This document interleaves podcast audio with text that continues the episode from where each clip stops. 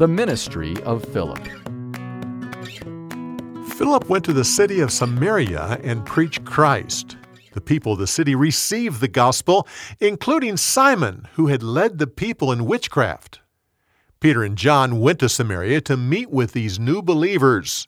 They prayed with the people, laying their hands on them so they could receive the Holy Spirit.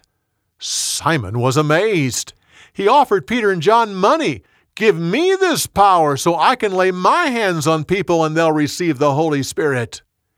Peter said, You'll be destroyed along with your money. You're still holding to your old ways. Evil lies within you.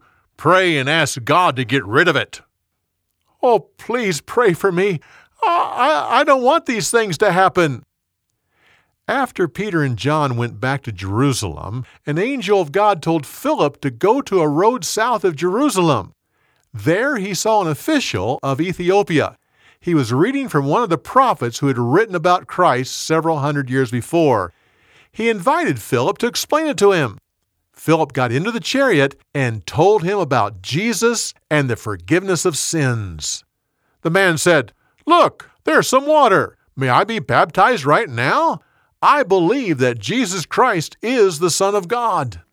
Philip baptized him, and as soon as the man came out of the water, he saw that Philip was gone the Spirit had taken him away. For more, go to BibleTelling.org.